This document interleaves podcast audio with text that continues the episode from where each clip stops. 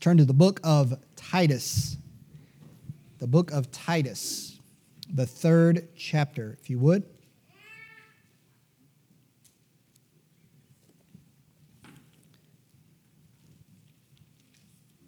Titus chapter 3.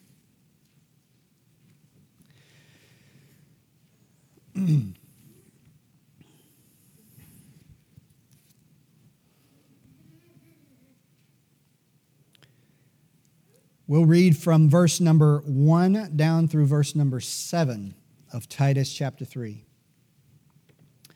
Verse number 1 says this Put them in mind to be subject to principalities and powers, to obey magistrates, to be ready to every good work, to speak evil of no man, to be no brawlers, but gentle showing all meekness unto all men. For we ourselves also were sometimes foolish, disobedient, deceived, serving divers lusts and pleasures, living in malice and envy, hateful and hating one another. But after that, the, the kindness and love of God our Savior toward man appeared, not by works of righteousness which we have done, but according to his mercy, he saved us by the washing of regeneration and renewing of the Holy Ghost, which He shed on us abundantly through Jesus Christ our Savior. That being justified by His grace, we should be made heirs according to the hope of eternal life. All right, let's pray together.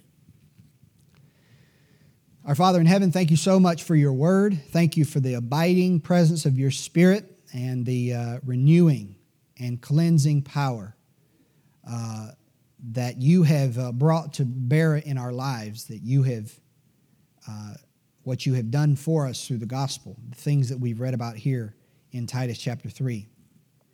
Lord, I thank you for our church and thank you for the lives of the people here, what you're doing in them, even at this moment, even at this time. And sometimes, Lord, we acknowledge that we're often ignorant of uh, what you're doing in us. We can't see it. We're, our eyes are, are are darkened and our, our ears are dull of hearing. But Lord, I pray that you would continue your work in your people here at Choice Hills. I do pray for wisdom in the, in the way ahead and in your, that your will would be made known to our church at this time of transition, that you would just make your way perfectly clear to each and every person. Lord, I pray for those among us that are ill, that are waiting on tests. I think of Miss uh, Judy and Woody uh, I think of uh, uh, Brother Harden, Sonny Harden. I pray for him. I pray that you would give grace and you would give good results to them and mercy in those uh, test results. I pray for uh, Ms. Baruch that you would give her grace and help, Lord, with her treatment for her, her illness there with the cancer. Please, God, have mercy on her and allow the treatments to be effective. We also pray for Brother Vernon as he goes in for physical therapy. Lord, would you please bless it such that it would really help him to improve and move beyond this and his back would, and neck would recover. Lord, we also want to pray for the Baruch family, uh, Lester and Angela, and those in their family that are sick, as well as for Eric and Sharon and, and, uh, and Victor. Please bless them. Please give them a quick recovery and quick healing from their, uh, the issues, the, the sickness they have. We also pray for uh, for Sister Rita, please give her a, a quick recovery from her, uh, from her uh, sore throat. And uh, Lord, for those uh, others that, that are ill and maybe some that should be here that aren't and uh, that are having difficulty or whatever the case might be, Lord, I pray that you would just give them the grace that they need to come back to us, to love the fellowship of your people. And Lord, I pray for the, the message today and uh, the delivery of it as well as the receiving of it. Lord, would you please just guide and direct control every part of it, that your name and your gospel, your truth, might be glorified. Lord, we pray that you would meet with us here this morning. In Jesus' name, amen. Now, Titus was, of course, this is a book written to a essentially a preacher, a pastor. Uh, does anybody know where Titus was a pastor? Just yell it out. It's fine. He was on the island of Crete in the Mediterranean. So, Crete was a well, uh, of course, a well known place, but the people of Crete were also a people that were well known for some pretty, pretty bad things. And we'll see a little bit of that in just a little bit. But so he was a pastor. But what we read in chapter 3 is notice what it says in verse number 1, because I kind of want to get the context of who is being spoken to and who is being spoken about. In verse 1 of chapter 3, the Bible says, Paul now speaking to Titus, the pastor, who is the pastor of a church in Crete, he says, Put them in mind. Put them in mind. So the them being referred to is referring not to Titus as the leader, as the example, as the pastor of the church, but he's telling Titus what to tell the church. So the instructions in chapter 3 apply to every Christian. Apply to every Christian. Now, of course, we know that the that instructions and exhortations and and uh, scriptures that are applicable to preachers and pastors, for, such as 1 Timothy, 2 Timothy, Titus, are also, we can find, you know, application to every one of our lives, whether we're in that role or not. But in this case, it is particularly applicable to the Christians there on Crete. And in verse 1, the Bible says this Put them in mind to be subject to principalities and powers. Now, this is principalities and powers is is what is the words that we use to refer it's biblical language to refer to the government okay that's the bottom line it's, it refers to the government the powers that be we're talking about judges police officers those appointed the governor uh, we're talking about representatives senators this power structure god romans romans tells us very clearly that god has established it and we don't like everything they do, and Paul didn't, surely didn't like everything that the powers that be in his time, uh, what they decreed. But the, the commands in verse number one are important for us to remember. Put them in mind to be subject to principalities and powers, to obey magistrates, to be ready to every good work.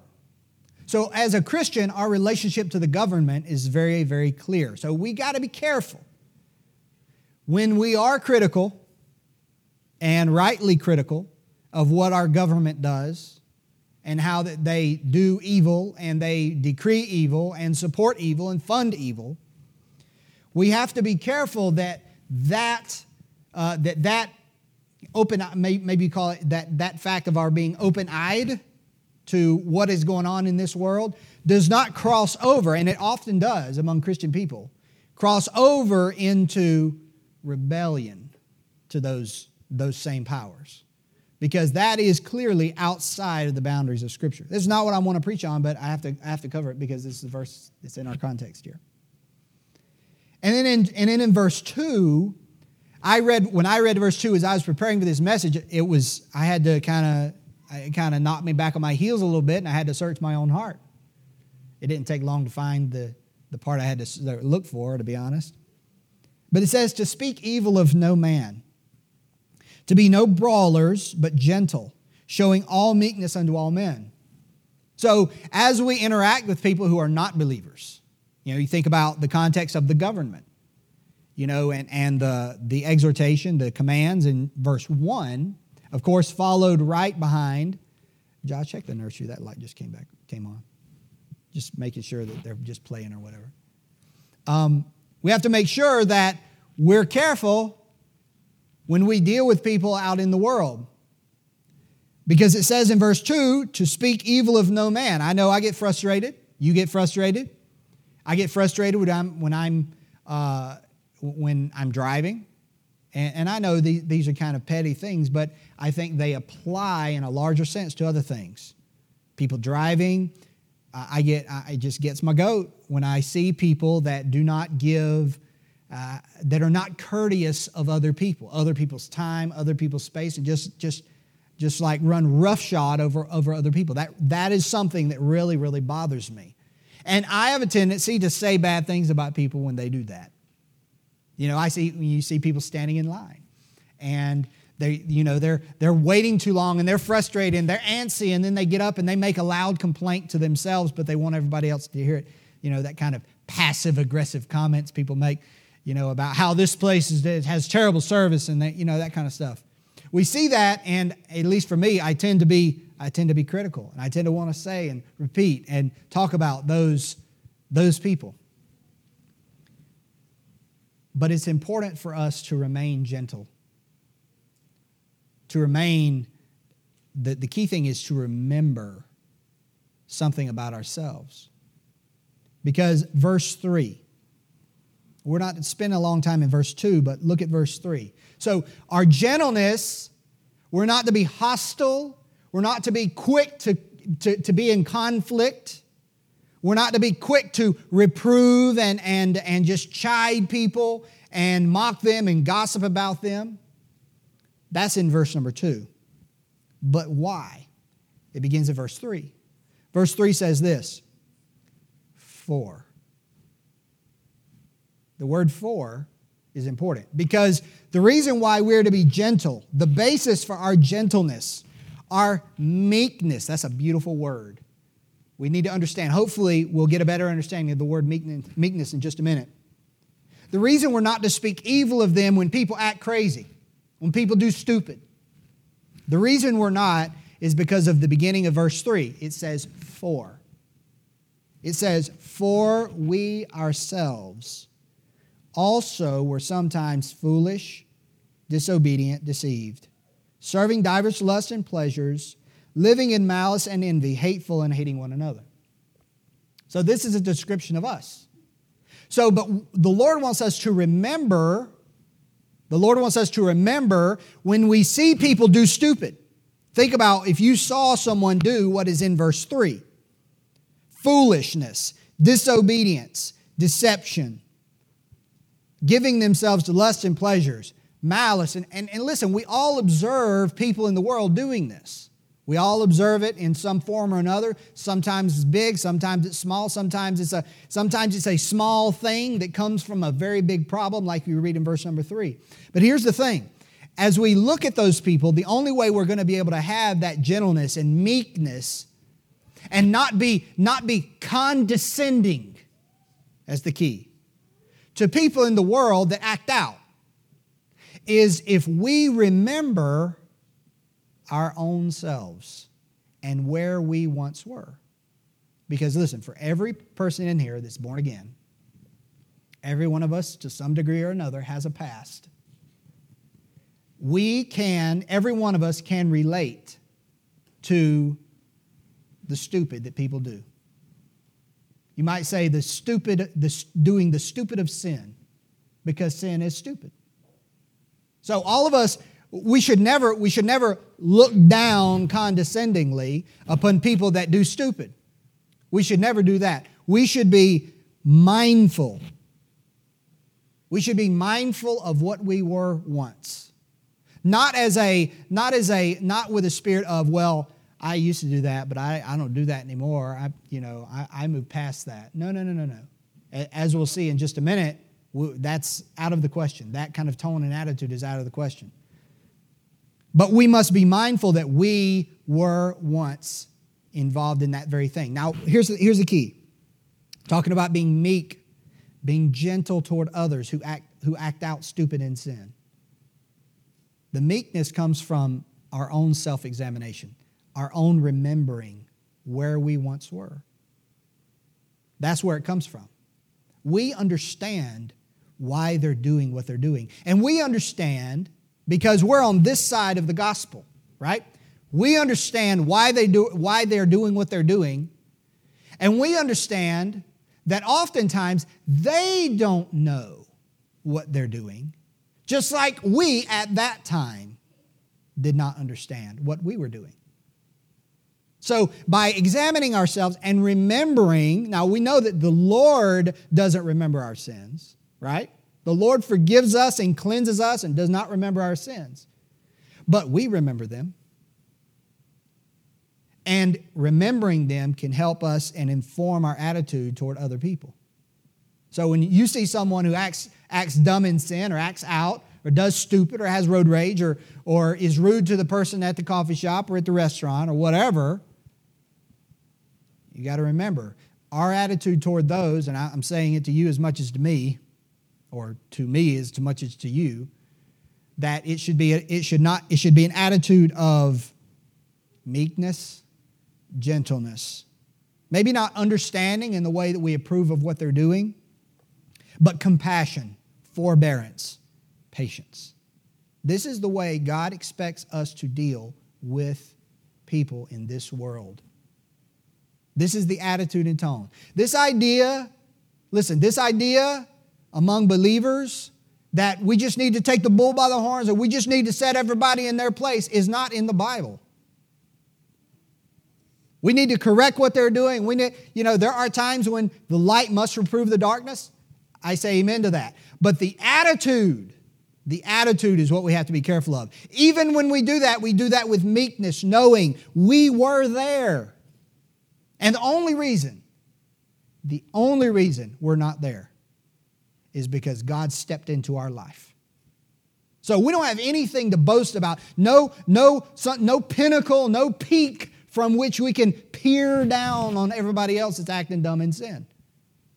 No, we do, we do so with meekness. That is, we do so from a low vantage point, not looking down from a high vantage point, but lowly, with meekness, knowing that the only thing that the only thing that separates us and them is that God stepped into our lives in a big way.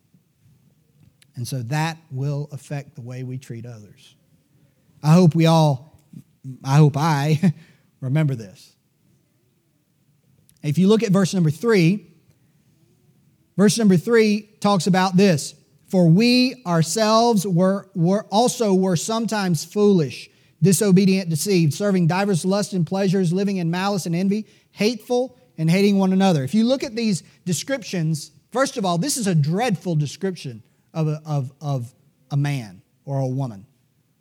This is not a good description. You can't take this description and say, well, they're a good, they're a good person. No, they're not. A person to whom this description applies is not a good person. No matter if they do good things once in a while. They are bad. Okay? Let's look at it. There's three basic categories listed here. You have foolish, disobedient, deceived. That is three areas of sin. The first area is sin as it relates to God.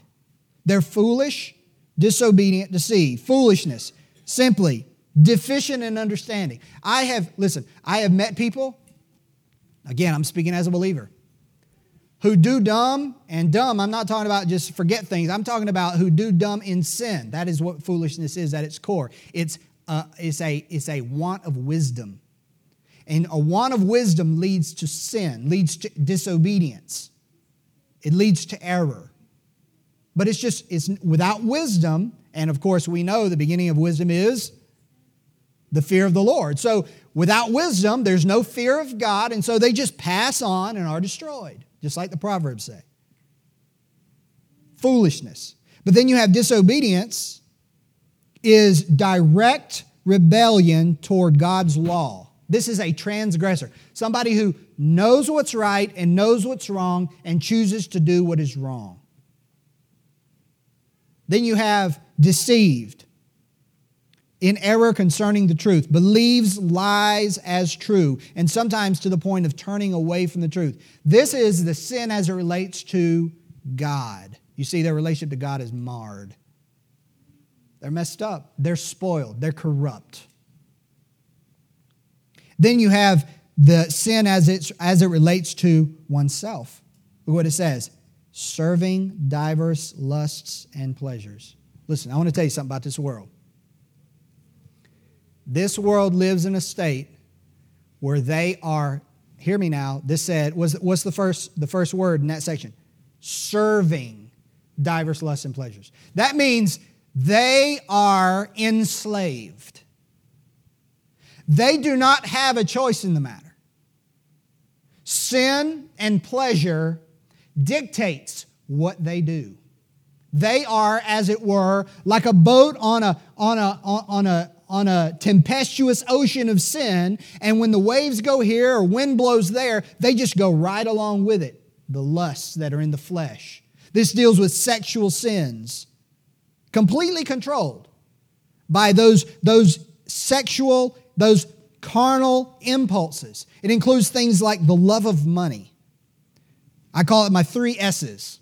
They are sex, silver, and strong drink that completely control people. And then you have pleasures, partying, excesses, drunkenness, serving something, anything that makes them feel good rather than what is right and what is holy and what is good. These are the sins toward oneself. And then lastly, in verse number three, you have this living in malice and envy, hateful and hating one another. This is sin as it relates to other people. People that people without God live in such a live in a way that is they're difficult to get along with. They're envious and jealous. They're they're hateful as in the word hateful means they're just malicious. They're just hard, wicked. And they not only not only are they toxic to other people, but they themselves do things and harm other people through hatred. It mo- listen now, the, the envy and the malice and the hatred that they have toward other people who do not please them manifests itself in doing harm to those people in the form of gossip, in the form of slander. In, in actually, there are so many branches to this tree, I, I cannot name them all. Having hostility towards, toward those that have something you want, whether it's money or praise or beauty or honor. That's envy. And you know what? As I was reading, is I came across something really interesting. That envy is one of the, you know, they call it one of the mortal sins. You know, that's not something that's in the Bible, but you know, all sin is a mortal sin. Adam and Eve eating a piece of fruit in the Garden of Eden was a mortal sin, was it not? It was. But as they call it, a mortal sin, the deadly sins. Envy is one of those. You know why? You, you might call it, one writer I read called these kinds of sins mother sins. And I think that's a good term. You know why? Because sins like envy breed other sins. They're not the final sin, they're the root. They're the mother that bears children, and the children are ugly and wicked and ungodly. These are sins, the area of sin as it relates to other people malice, envy, hateful, hating others. But here's what I want you to remember. This is a dis- what is verse 3? Verse 3 is a description of you and me. That's what you have to remember. Read the text. This is not talking about other people. This is talking about me. This is talking about you in the past. We look back, now that we're saved, now that we know God, we look back with what we might call a, a sanctified vision. That is, our minds have been cleansed and purified through the gospel. We have the Spirit of God. We have the, we have the knowledge and wisdom of the Word of God that has transformed our mind. So, what we do? The Lord tells us, He tells us in verse 3, He tells us to look back. This is what you were before we knew God. Now, let me ask you a question at that time, now think back to before you knew God. I know some of you were saved as children, and so there's a little bit of difference there, but think back to the time before you knew God. This description in verse number three, at that time, did you think this about yourself?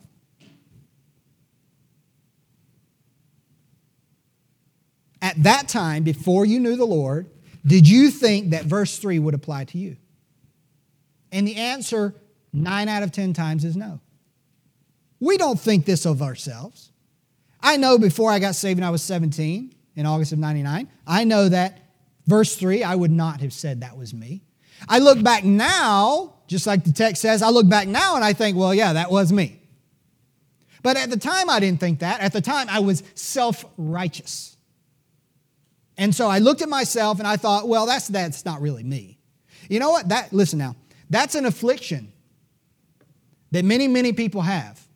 Self righteousness is not just the Pharisee, the Pharisee who's, who's dressing in the long garments and has all the tassels and all the marks of a religious person. No, self righteousness comes in many forms. There are, there are people who are drunkards, and there are people who are fornicators, and there are people who are adulterers who also are self righteous, and who also think that verse 3 doesn't apply to them. But here's what I want you to remember as we think about this world, the Lord wants us to look back and ask ourselves, or first of all, to remember, I really was like this. This was me, even though I didn't see it at the time. Now, follow that through. For the person, the man, the woman, the boy, and the girl who is not yet saved, who does not know Christ, what do they think about verse 3? Do they think it applies to them? No. They don't. Very few people realize and understand what God says about them when they are living in a state of sin and alienation from God. Very few people understand it. They think because they have nice thoughts about God, oh, God is good or because they get the license tag that says, In God we trust. I'm not joking. Well, I got the license tag that says, In God we trust. I think God's awesome. But that's not what God says of us. What matters is not what you think and I think of God. What matters is what God says of us. And God's description of man is dark. His description, listen, of me some 20, 20 something years ago was dark, but it was true. But it was true. And so it should not surprise us when we meet people who do not know the Lord that they don't think that applies to them. They don't think they're this. But listen, if any person, if any person is going to come to the Lord Jesus Christ, and is going to be saved and cleansed from sin and is going to become a child of God and is going to be born again, that person must first come to terms with what God says about them and the way that they have lived in direct violation and transgression and rebellion to God's word. In other words, to put it more simply, if any person is going to come to Christ, they have to come to him saying, Lord, what you say about me is true. I am, verse 3. I want to ask you, have you ever seen that about yourself?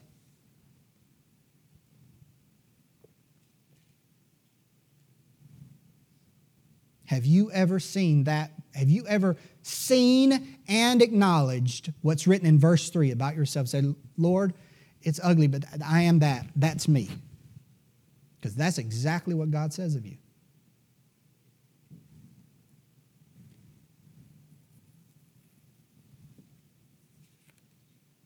So, verse 3, for someone who doesn't know God, is not some list. Listen now. It's not some list that God says, you just need to stop doing all these things. Oh, no, no, no, no, no. That's a hopeless endeavor. It's not some list you say, well, you just got to stop envying and doing your malice and, and stop being foolish and stop being disobedient. No, that's hopeless. God doesn't say that. He is not tell, giving us a list to follow. He's saying, this is what you are. This is what I was. Now, he's saying it to a Christian, to a believer, right? The church at Crete. He's telling the believer to remember the way they are. But by extension, those that do not yet know the Lord, it also applies to them. So I want to ask you a question. Once again, have you seen yourself as verse 3 describes you? Let me ask you a more important question because most everybody in here is a person who at least professes to have faith in Christ. And I'm not saying that to cast doubt upon your faith. I'm not. But the Bible tells us to examine ourselves.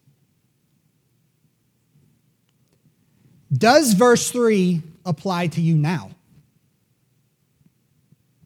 You say, I believed in Christ with all my heart. I am saved. I'm a Christian. That's terms, terms we throw around all the time. I'm saved. I'm, I'm, I'm a Christian. We throw terms around, and they, they have often a superficial meaning. But, but does verse 3 actually apply to you? Is your life characterized by verse 3? Because here's the thing in verse 3 and in verse 4, you know what's implied here? Implied in this verse is that those who have believed in Christ no longer engage in a life like this. He says, For we ourselves also were. You know, it is a shame and a reproach for a person who has put a label of Christian or believer in Christ upon themselves and has made a profession of faith and said they believe in Jesus Christ, who lives a life characteristic of verse 3. It ought not be. And if it is true, hear me now, and if it is true, and I leave you with that to examine yourself, then you are dreadfully inconsistent with this verse that describes believers as people who were something, not are.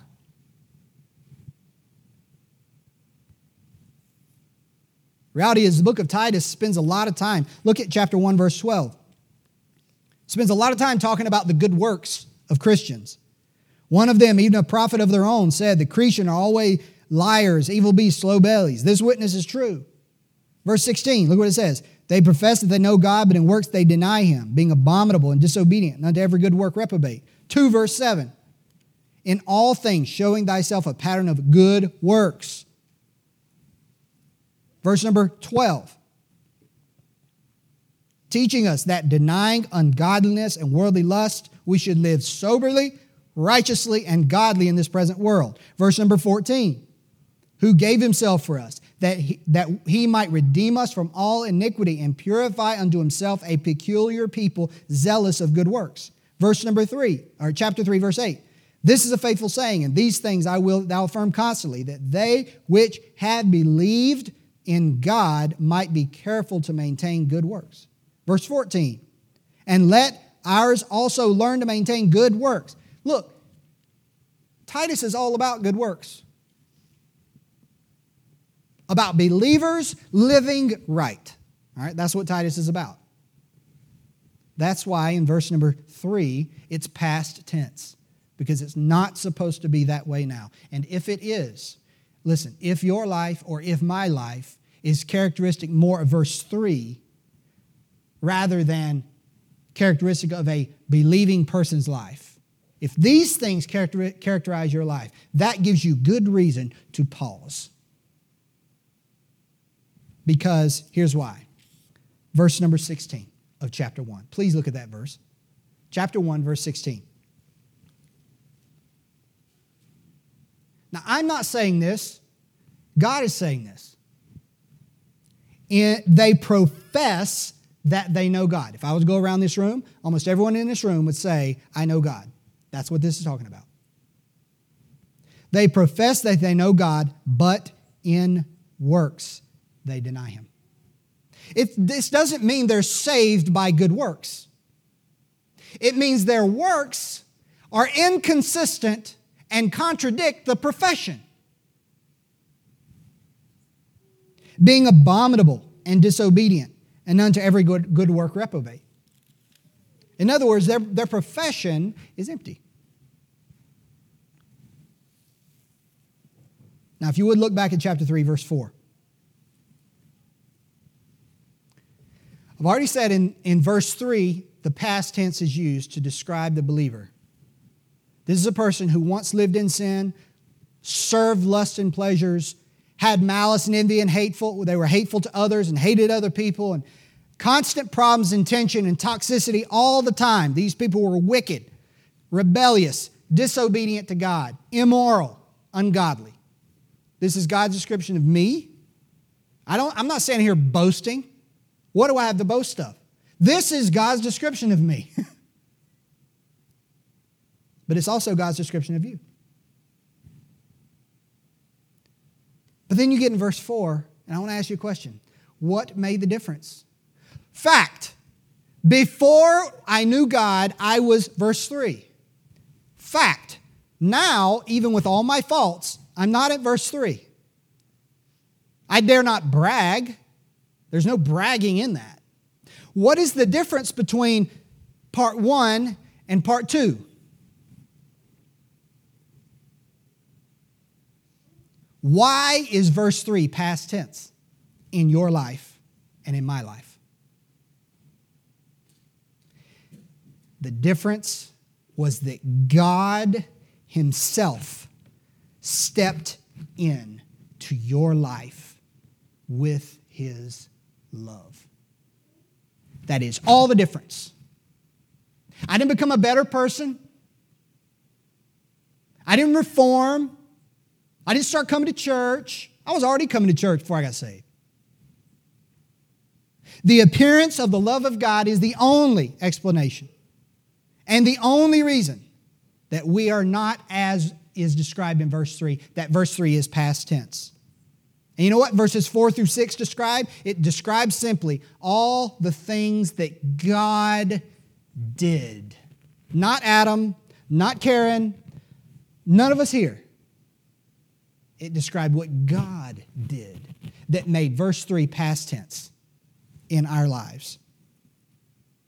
You see, let me explain something to you. The world looks at the world looks at people like us. Again, there's no boasting, there's nothing, there's no pinnacle. We're not looking down on anybody like that. We have nothing to boast of. But the world looks at people like us that are, that are different. We, we live different. Of course, we're no longer part one, we're now part two. We have a, uh, you know, verse 3 is past tense in our lives. I mean, they look at us and they say, they're weird. They're different than us. They acknowledge that, don't they, Josh, at work? They do. But they imagine that we live like this and we are this way because we started going to church or, you know, got religious or maybe we, we got involved with some preacher who gave us a bunch of rules that we started to follow. And so we follow all the rules and that's, you know, why we are this way. We, they forced us to start to clean up our lives. And the reality is that nothing is further from the truth. Verse 3 is not past tense in your life and my life. We are not that we, we, are not changed from the, the life of, uh, and the characteristic of sin to the way we are now because of some rules some preacher shoved down our throat and forced us to follow. No.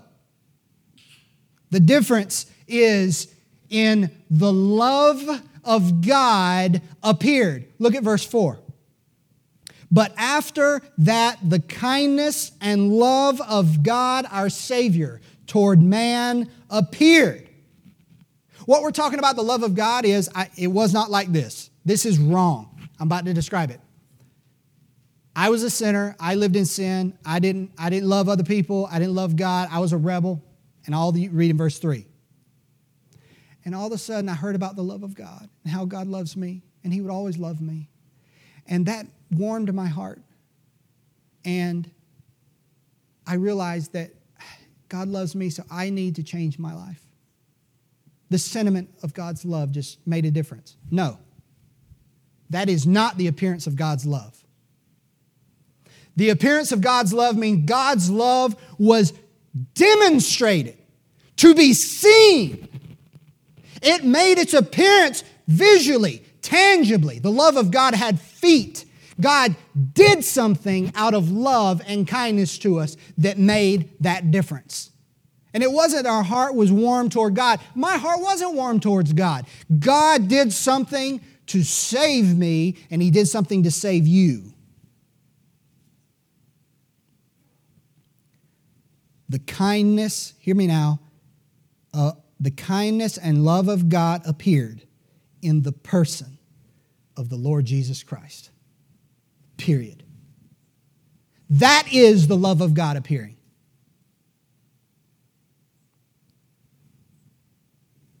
When, when the truth of the gospel came into my life, that is the only reason to account for the reason I am not as I was and to account for what I am now. And the same is true for you. The only difference is the Lord Jesus Christ, period. And here's the thing if you lack that difference that I'm referring to, that part A, part B, part one, part, however you want to describe it, if you lack that difference, if you lack that difference, there's only one cause. It is because that the, the effect uh, and the influence of the Lord Jesus Christ has not been made in your life. That's chapter six, chapter one we just read a minute ago. If you would hold your place here and look at Romans chapter 5.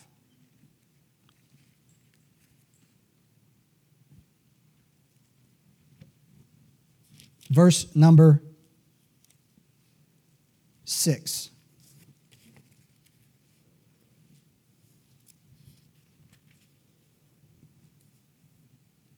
says this listen to these words it's only, only three or four verses but listen to the words and, and notice how it parallels what we just read for when we were yet without strength, remember it talked about how that we served lust and pleasures, we were slaves to it. That's what this is talking about. In due time, that's Christ appearing, right? In due time, Christ died for the ungodly. That's verse 3. The ungodly. We weren't righteous. For scarcely for a righteous man will one die, yet peradventure for a good man some would even dare to die. Verse 8. But God commendeth. You know what that means? That means to demonstrate. That is the parallel of the word appear.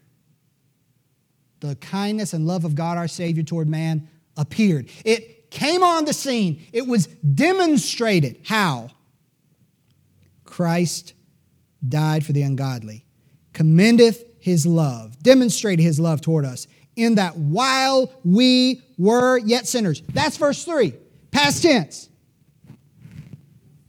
Christ died for us. This is the love of God. Not that we loved God, but that He loved us and sent His Son to be the propitiation for our sins. That is the only difference between a, a saint and a sinner. That's it, period. It's not the goodness in the saint. It's not because the saint does good things. No. The difference that accounts for the change is only the love of God as shown in the Lord Jesus Christ. The gospel did the difference. Now look back at Titus. I'm sorry. I want to read one more verse in Romans. Verse 9. Much more then, being now justified by his blood. You see the gospel? That's the blood of Christ.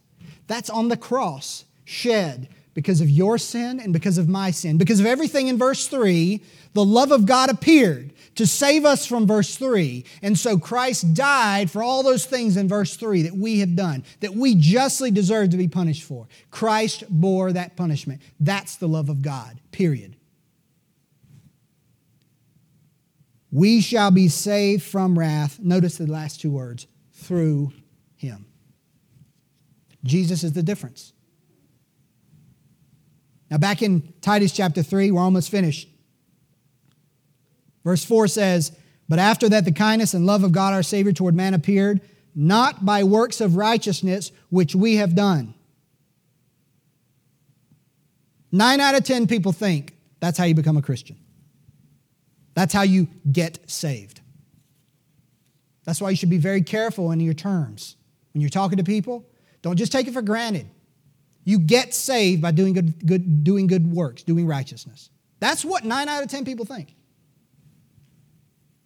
But this verse says, not by works of righteousness. It actually says the opposite. I want to ask a question in verse 5. What works of righteousness? The description of us is in verse 3. Where are the works of righteousness? Do we think that doing a good thing here and there is somehow going to undo all the things that are listed in verse 3? It doesn't. We have a form of godliness, perhaps, And that form of godliness, that profession of godliness, sometimes deceives us and fools us into thinking that we were righteous, but we're not. We weren't. And if you don't know the Lord Jesus Christ, please, I'm, I'm talking to you right now. If you don't know the Lord Jesus Christ and you're not sure that the things I'm saying apply to you,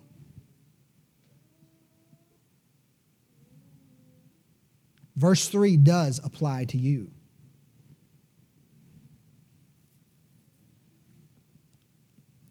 Look what it says. Verse 5 Not by works of righteousness which we have done, but according to his mercy he saved us. Listen to this by the washing of regeneration and renewing of the Holy Ghost. Washing refers to the removal of sin. That's when God forget, saves us, when we put our faith wholly in Christ, acknowledging that we are, verse 3. God saves us and He washes our past sin away. But that's not all. It says, and renewal of the Holy Ghost. See, God can forgive our sin because Christ died for our sin. He paid the penalty. His, his, his death was substitutionary. He was our substitute. It was vicarious. It was in our place. Now, He can forgive us of our sins, but He doesn't stop there. It says in verse 5 and renewing of the Holy Ghost. We have a new nature. We have been created anew. We have a new man impartation of new life and a new nature, a transforming of the inside of us. The world doesn't see that. So you look at you look at verse 5 by the washing of regeneration and renewing of the Holy Ghost. That's the reason verse 3 is in past tense. It's not anything we did. God knows. It was what Jesus did. Furthermore, I promise I'm almost done.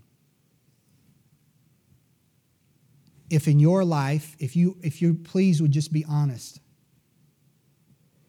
if the things described in verse 3 are true of you, It is true of you because verse 5 hasn't happened to you. Because you have not been washed and you have not been renewed. And so the way you were is the way you are. And the only reason that you, to the believer, to the Christian, the only way that the only reason that I'm any different than that is Jesus. That's it. Not because I did anything good or changed my life. No. God stepped in. God did the work.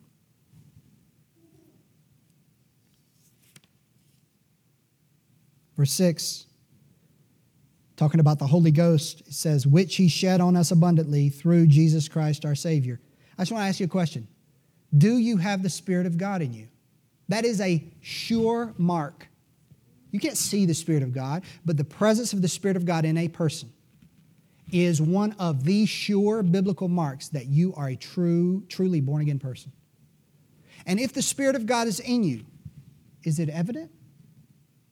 Or do you just say it is? That, that's for each one of you to, to, to, to search, for me to search as well. He said, The Spirit of God has been shed on us abundantly through Jesus Christ our Savior. Verse 7, and we're done.